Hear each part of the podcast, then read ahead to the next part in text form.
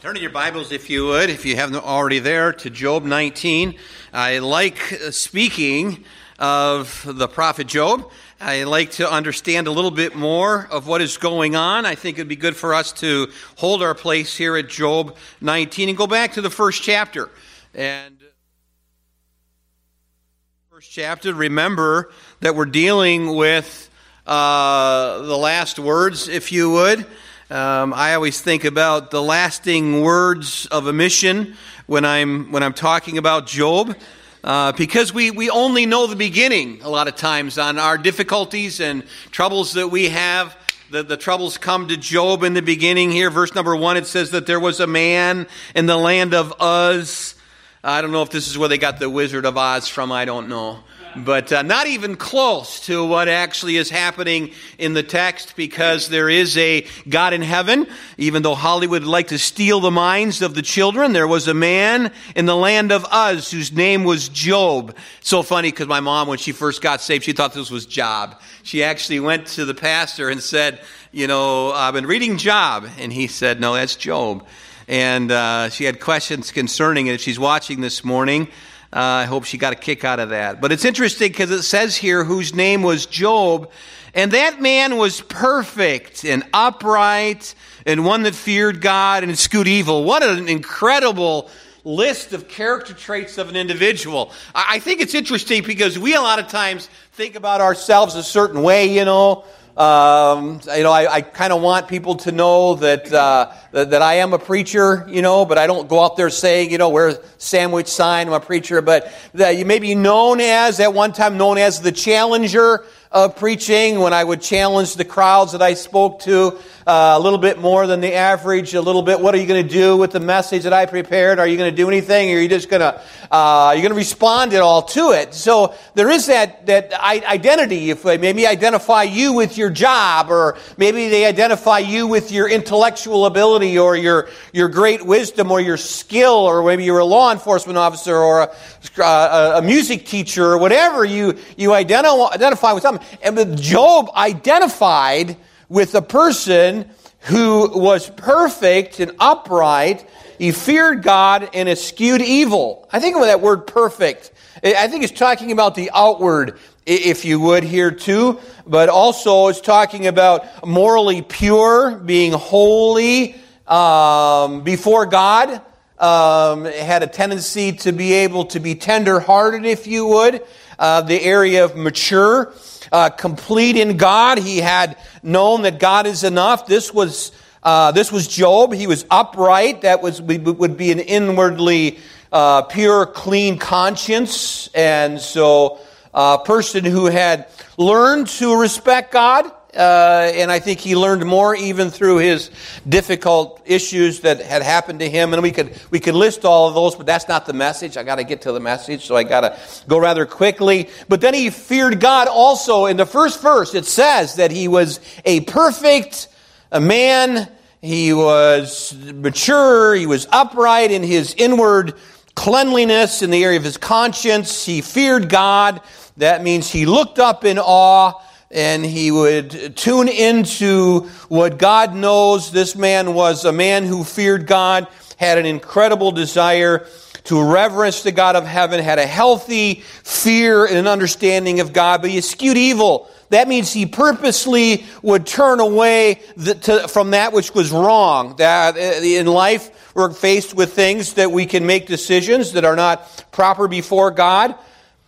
But righteous men seem to be concerned about getting up early and getting their heart ready to be what God wants them to become during the day. And so it's important for us to understand that this is the kind of man Job was. He, his relationship with God was pretty healthy. Satan wanted to, to, to mess him up, you know, but he had to get permission from God first.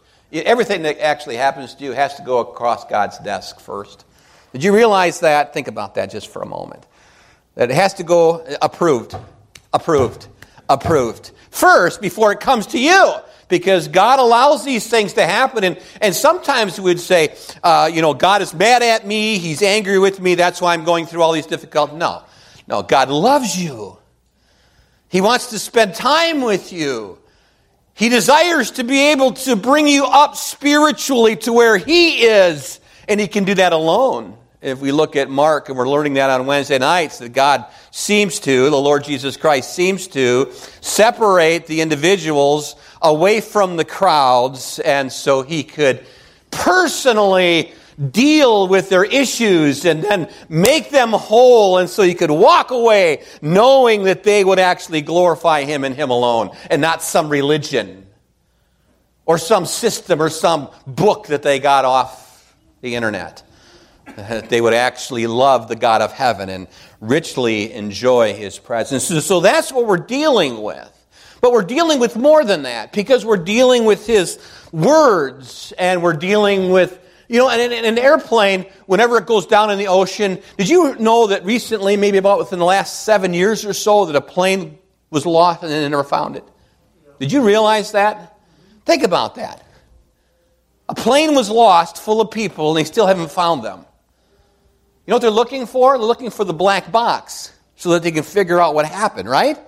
Isn't that what they do? They search for the black box. You know, we don't have a black box this morning, but we got a, we got a black book that actually is on our lap, that we can actually see what has happened in the past. And I think, you know, the heartbeat of Job was, man, I wish somebody could write all this down so that I could actually express to those that are going to come after me that God is awesome. No matter what you go through, no matter how difficult, he can take your home and your family and all of your all of your financial assets can completely be gone. But if you have God, you have everything. Amen. Wow. Can I share with you this morning that you are as close to God as you want to be? Is there a longing this morning when you got yourself ready for church that you were actually preparing the external part of your body, but you didn't even think about the internal work of the Holy Spirit in your heart? So where are you at spiritually? Are you like Job? Are you, are you ready to and prepared to be able to face difficult things? And when you do, are you going to be able to glorify God through it? Or is there going to be a faltering that happens? And then a waywardness, and then a bitterness toward any Christian that comes up to you, or a despising of preaching.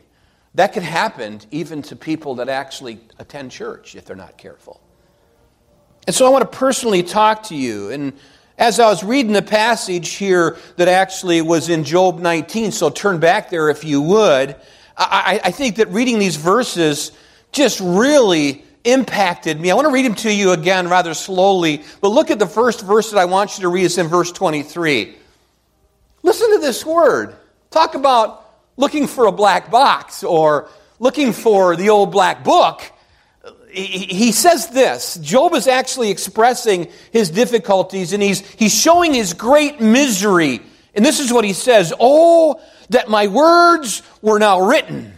Oh, that they were printed in a book." Well, Job, they were. they were. They're actually, look what it says in the next verse, that they were graven with an iron pen and lead in the rock forever. It's amazing to me because this is actually part of the authentic Word of God, and it is true. And it is the account of a man who suffered so, but God saw him through it and gave him strength no matter what came in his life.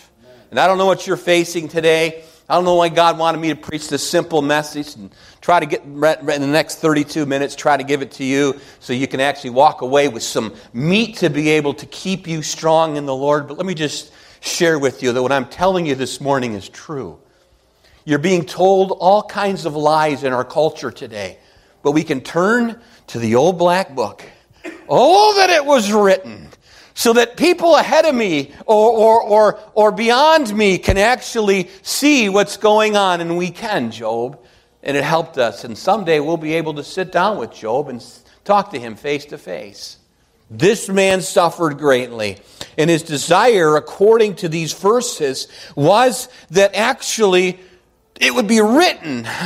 This is something that I want everybody to hear. Oh, that it was engraved in stone someplace.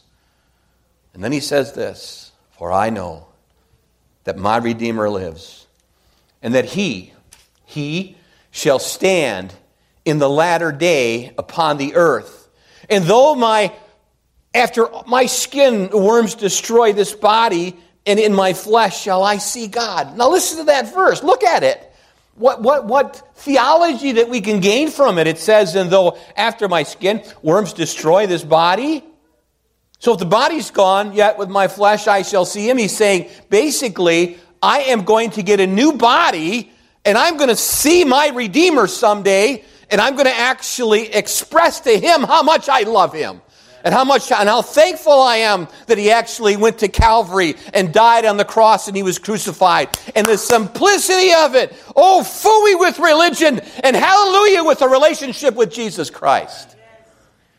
Because it's simple. That a man can live upright before our God in heaven. It's so men have messed it up. And Paul warned us of it. He said that don't let Satan mess with your minds. That you would actually draw away from the simplicity that's in Jesus Christ. It is so simple to come to him. But it says in verse twenty-seven then, it says, whom I shall see for myself, and mine eyes shall behold, and not another, though my reins be consumed within me. So no matter what happens to my insides, no matter what happens to my outside, I myself will see Jesus, my Redeemer. Wow, what faith. We have so much in this country. We have an external evidence of God's wonderful hand and creativity with what we see this, this summer, now heading into the summer, with the beautiful growth and the flowers and so on. That all expresses that a, the God of heaven is alive and he is creative.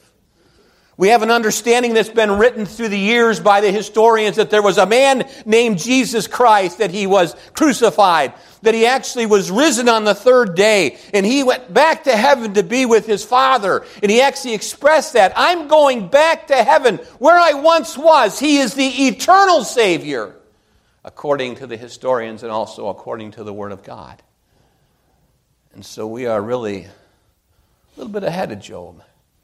We have all of this.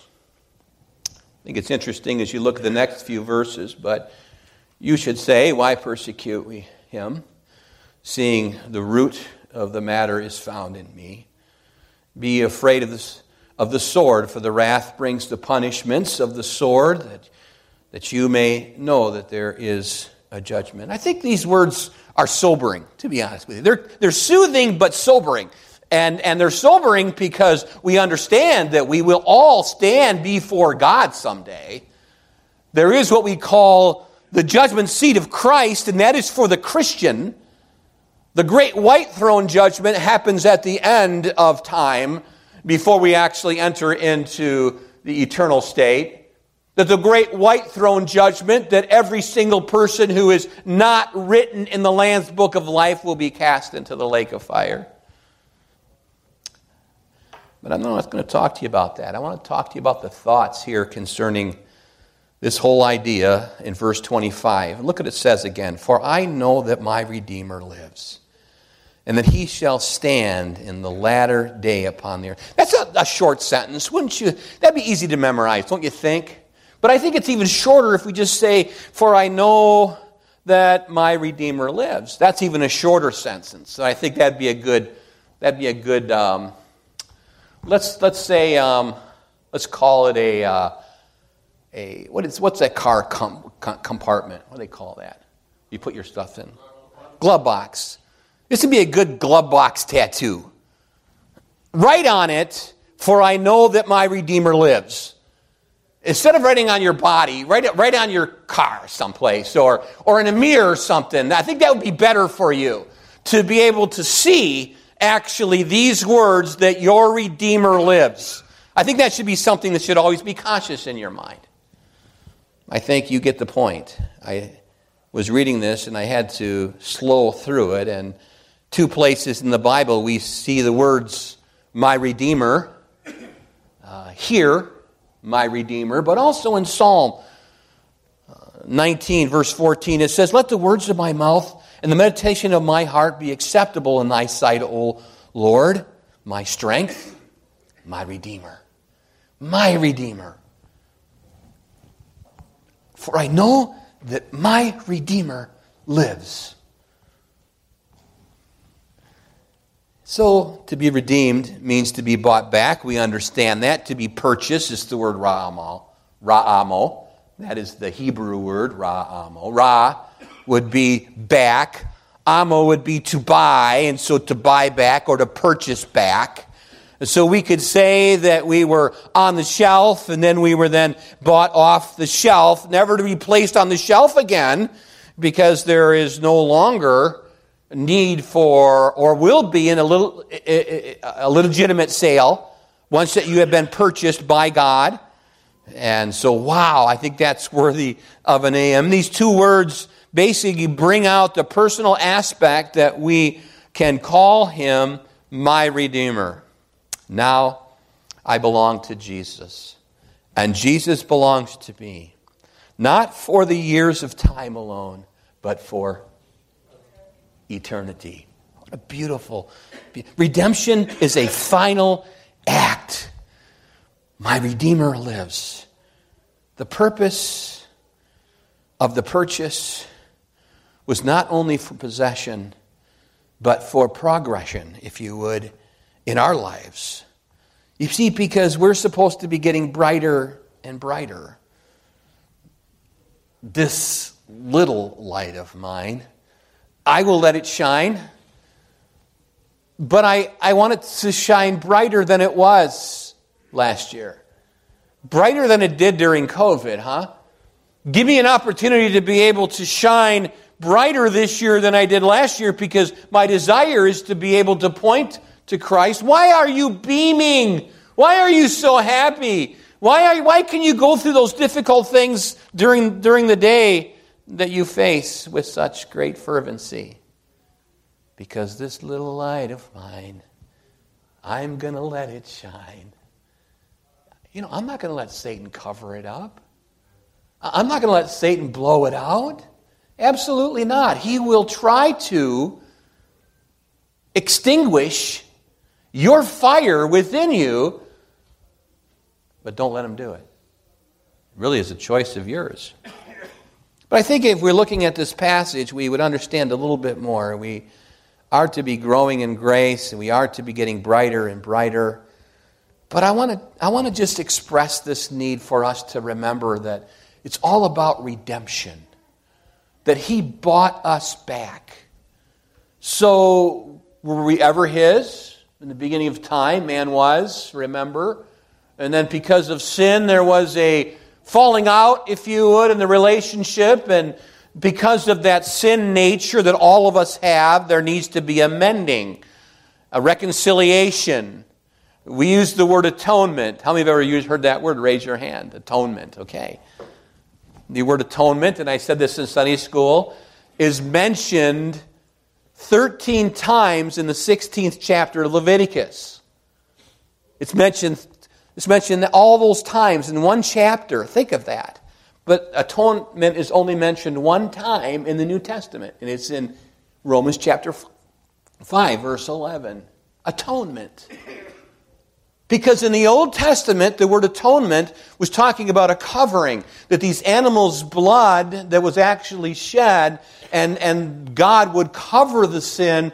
But in the New Testament, the word atonement means to reconcile, to become as one in Christ.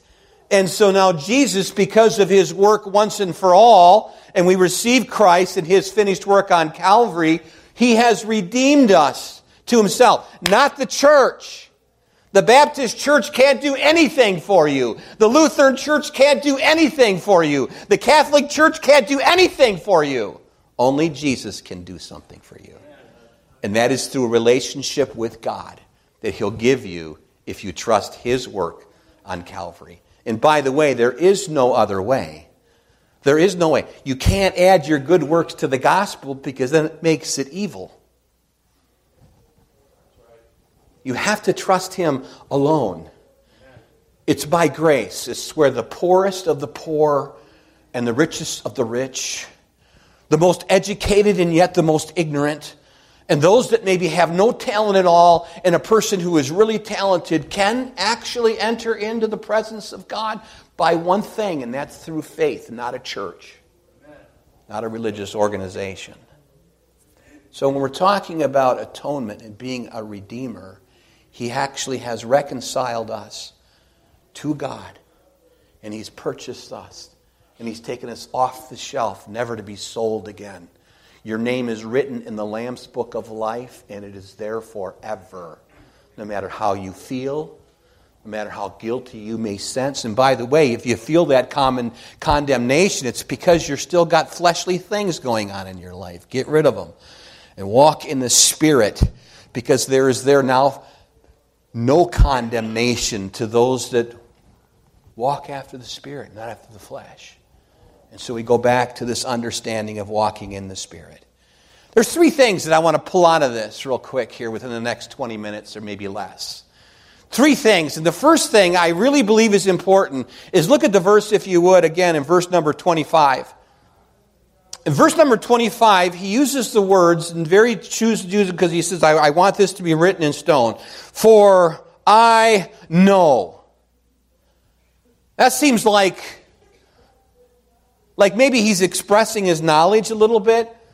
But I would actually say that in order to be able to go through your difficulties and be able to make a difference to those around you, you must, number one, have an incredible, confident faith in what God has said and what God has promised. If you want to make a difference for Christ in this culture, you're going to have to have a confident faith in the Lord Jesus Christ. Your faith has to be placed in something that's solid, something that's rock, something that's eternal, and that is Jesus Christ. Too many people live their lives by their assumptions rather than what is reality. And when it comes to salvation, we need a faith that doesn't waver back and forth. And remember what Pastor James said in James chapter one, verse number six. He said, "But let him ask in faith, nothing wavering. For he that wavers is like the wave of a sea driven with the wind and tossed." You ever find someone that you talk to about spiritual things and they'll say, "Well, I really don't know if the Bible really means that." What, what he's saying is, I don't know if I really want to accept that. And when they are willingly ignorant so that they can actually feel better at night. And let me just tell you something. If the Bible says it, you ought to believe every word of it. And don't change it so that it fits your doctrine. Make sure your doctrine is a godly, Spirit-filled doctrine. It's important for us to remember that this wavering can happen even in the last days. Hebrews chapter ten reads this way, "And having an high priest over the house of God, let us draw near with a true heart, full of assurance of faith, having our hearts sprinkled from an evil conscience, and our bodies washed with pure water, and let us hold fast the profession of our faith without wavering, for he is faithful that promised." And so we are putting our faith and our trust and all, all of our hopes in what Jesus Christ has said. I remember being in church as a teenage boy and hearing Pastor Bodie preach a message on this particular topic years ago. And I was hoping to be able to work on the farm that summer and listening to that great man of God preach the Bible. And he was talking about how when I get to heaven, and he used to have a little New Testament that he had in his pocket all the time. And he's preaching away and he's sweating up there. He's kind of a short, stocky guy, you know, and lived a life as in the world, got saved later in life, and then went on to Bible college, to Tennessee Temple University, and he graduated from there and went to, he went to Wisconsin. You know why he chose Wisconsin? Because there's sin in Wisconsin. That's what he said. He found a place called Prairie du Chien, and he actually asked the guy if he could actually change the oil in vehicles and got a job. He built a church, he built a Christian school, built a gymnasium. Then he went to Wyoming, and he got sick, and he passed away. But Pastor Bodie was a great preacher, and from his preaching when I was a little boy, he talked about getting to heaven. And he says, if someone says, "Why should I let you in the gates?" He said, I was going to, he'd pull out his little New Testament. He said, I'd take this verse and I'd show him this verse because of this verse, not because of me. Because God's word is stronger than you. God's word is greater than your emotions. And I don't know where you're at spiritually this morning, but our God is sitting in the heavens watching you and, and taking care of you and will provide for you. I talked to Mister Robin this morning. I thought it was Mister Sparrow, but it was Mister Robin that keeps building a nest over our light out there. You know where I'm talking about. I came up to the door. He saw me pull in. Someone must have awakened him, and he flew over onto the roof, but he kept his eyes on me because he couldn't wait till I left, so he'd go back and lay upon his eggs. And I thought about how wonderful God is. I said, "Good morning, Mr. Mr. Robin. I thought you were a sparrow." He looked at me, kind of turned around, and then he flew away and came back. And sure enough, when I got in the office and was settled down and nobody was coming in the doors, he flew back onto his nest. You know who feeds and takes care of Mister Robin? The God of heaven. And he'll take care of you, dear friend. I don't know what your problems are, but in order to make a difference, you've got to have a confident faith. I know my Redeemer liveth. I know. I think about how important it is to be able to be confident, but we have to be careful, and we need to be confident in the right thing. First John chapter thirteen, uh, five, First John five thirteen says, "These things have I written unto you that believe on the name of the Son of God, that you may know that you have eternal life, that you may believe on the name of the Son of God." And, and by the way, if there's any doubt in there, take care of the doubts. I always deal with someone, they come in and say, well, well, I grew up in a Lutheran church, or I grew up in a Catholic church, and I, I grew up in a, in a good church, and I heard all about God, and I've been listening about this, but I'm not sure if I'm saved. Well, it's really simple. It's really simple. Just say, Lord, tell him, I grew up in a Lutheran church, Lord. Tell him, I grew up in a Catholic church, Lord. And I know who Jesus is. But would you please forgive me? Would you please open my heart and come in and save me? Because the Bible says if you believe in your heart, you need to confess with your mouth the Lord Jesus. And if you do that, it says, whosoever shall call upon the name of the Lord shall be saved.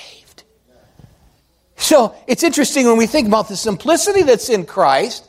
And when we, when we do that, we understand that it is a certain thing. These things write unto you that believe in the name of the Son of God, that you may know that you have eternal life. First John chapter five, verse number twenty. And as we know that the Son of God is come and has given us an understanding that we may know him that is true, and that we are in him that is true, and in his Son, Jesus Christ. This is the true God and eternal life. First John five, verse number twenty. But we have to be careful that our, our confidence doesn't become self-confidence.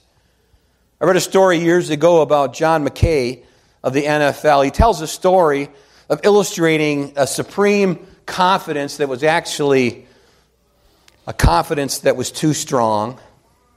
Of course, he was with the coach of the University of Alabama football at the time, was Coach Bear Bryant. You may have heard of him. But they were out shooting ducks together, and finally here comes one lonely duck flying right over the top of them, and Bear, this overconfident coach, fires at the duck. Clearly missed it.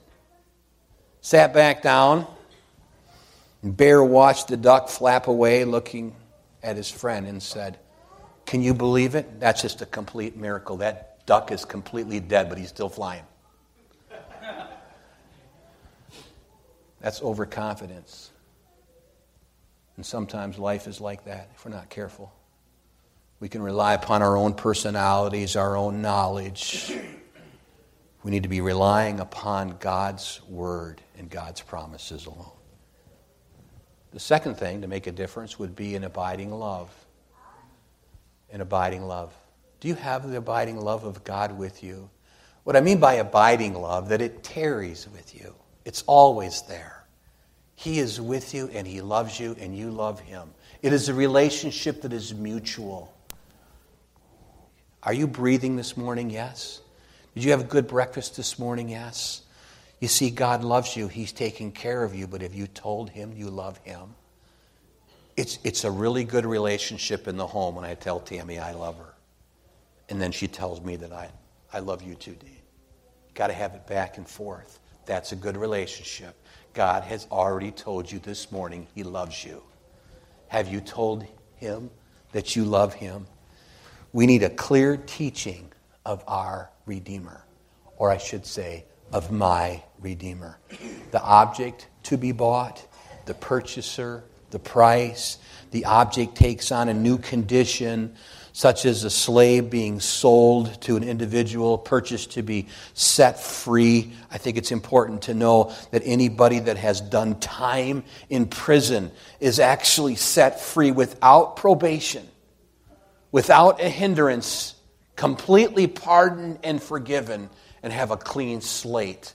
That man would really appreciate his life, and so would you, if you understand that Jesus has completely forgiven you and given you a clean slate. You will love him more. More forgiven, more love. And Luke chapter seven, verse thirty-six through fifty is the most beautiful story of the woman who comes to the feet of Jesus. And Jesus gives a small little parable, little teaching. And in that teaching, he actually provides the understanding that a person who has been forgiven much has an incredible, incredible amount of love. I think about my grandpa all the time when I speak on that, because my grandpa, he loved his family so much after he was saved. It was expressed every day of his life after he had been forgiven. We need a personal understanding of our Redeemer. I was thinking about this song, I Will Sing of My Redeemer. You remember the song. It was found in a piece of baggage rescued from a fiery train wreck on December twentieth, eighteen seventy-six. The author is thirty-eight-year-old Philip Bliss. He had been traveling with his wife to Chicago to help D L. Moody In the, in the old tabernacle services there. In, in Ohio, a bridge collapsed and the train plunged into the icy riverbed. It is said that Bliss survived the fall, but then he climbed out through the coach window only to return back looking for his wife. And then when he was reunited, they died together in the flame wreckage. The hymn was found in his possessions. A very simple expression of the truth of the gospel. It was based on First Chronicles sixteen, verse nine, where it says, "Sing unto him. Sing unto him. Sing psalms unto him. Talk ye of his wondrous works." And he wrote, "I will sing of my Redeemer and his wondrous love to me. On the cruel cross he suffered from the curse to set me free." We used to sing it, "Sing, oh sing of my Redeemer, with his blood he purchased me." Remember that song? "On the cross he sealed my pardon, paid the debt, and made me free." Wow. Some of these songs are so rich in doctrine, but they are so emotionally and devotionally sung because we too experience that Redeemer's love. He goes on to write, "I will tell the wondrous story and how my lost estate to save, and in his boundless love and mercy he the ransom freely gave. I, I will praise my, my dear Redeemer, his trump, triumphant power I'll tell, and how this victory he giveth over sin and death and hell." What a beautiful song. Could you sing about your Redeemer? Do you even desire to? Do you love him? If you want to make a difference, you want to be able to say, if there's anything that would be in the black box of my life that people could say, what would be a memory of that individual? What is your identity? Is your identity being a Christian, or is it something else? Why not just say, "Here I am, Lord. Make me into the man you want me to be. Give me that confident faith that I need so strongly.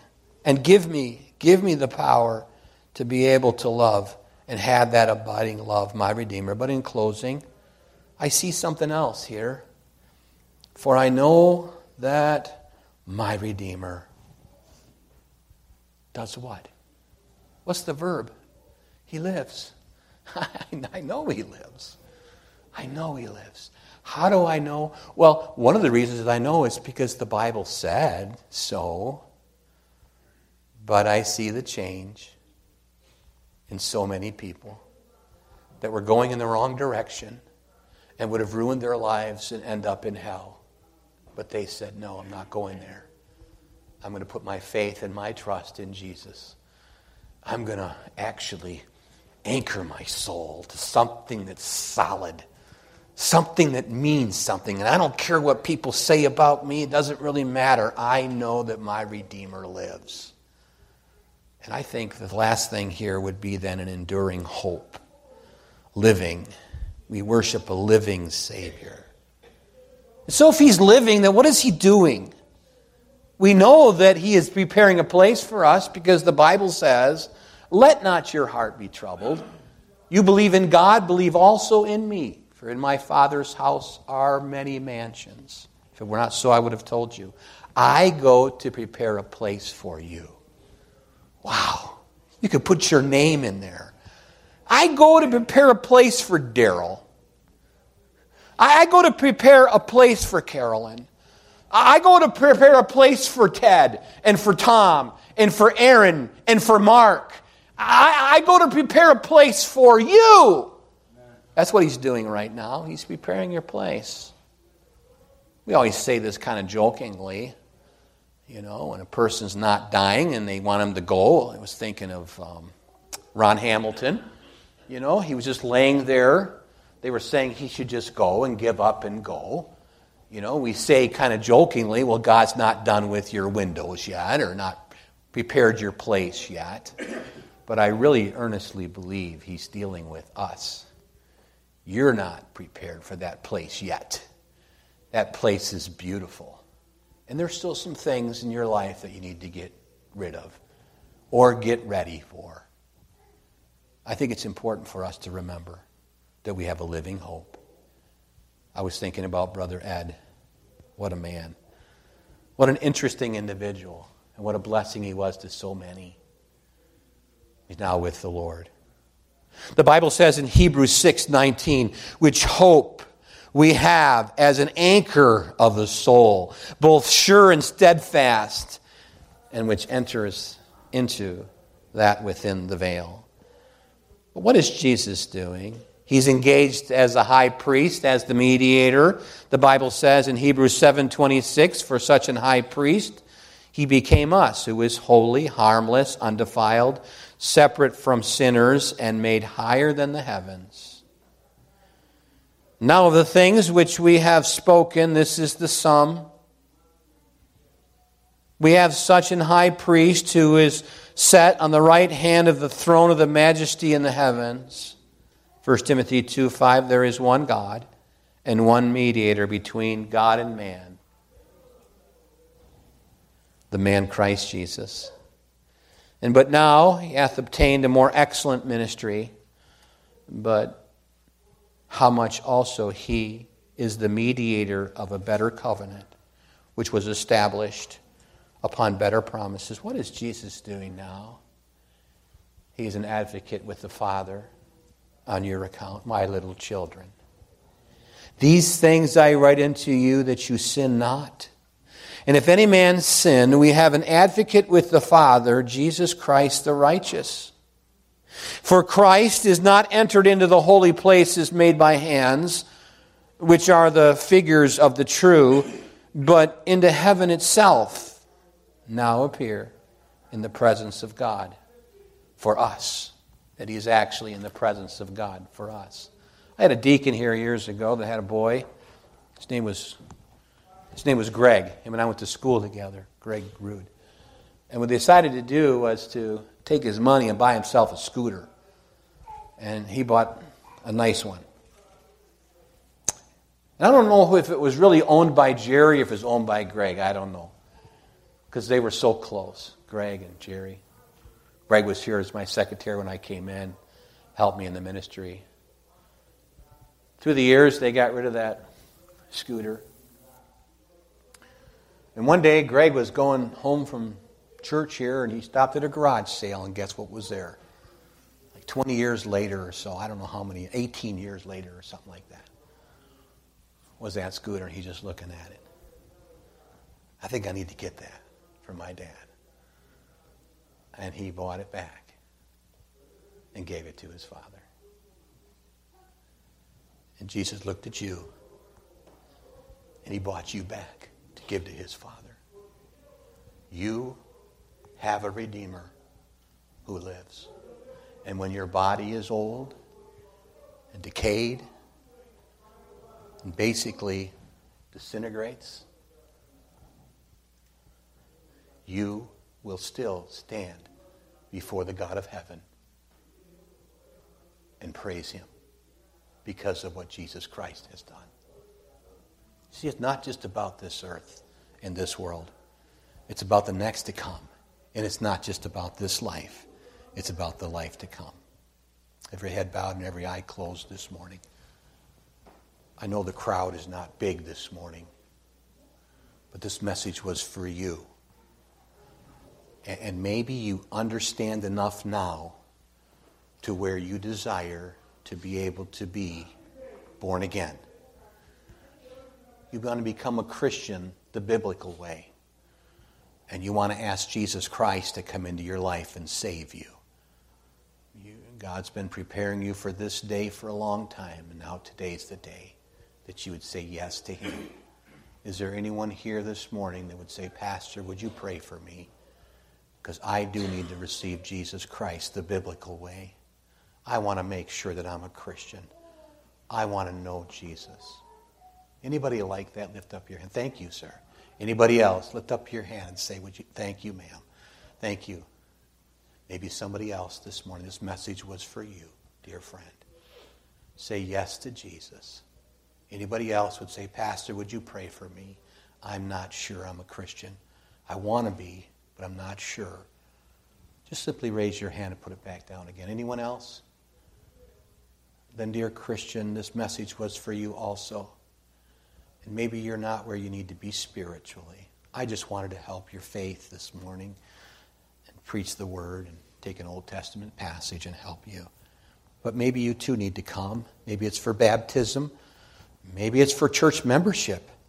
Maybe it's just to come and pray. Why don't you do so this morning? Let's all stand. Let's have an invitation. If you want to come to him, he's coming to you. His Spirit is working in your heart. Why don't you come? Father, I pray that your Holy Spirit would guide and direct in the invitation in Jesus' name. Amen.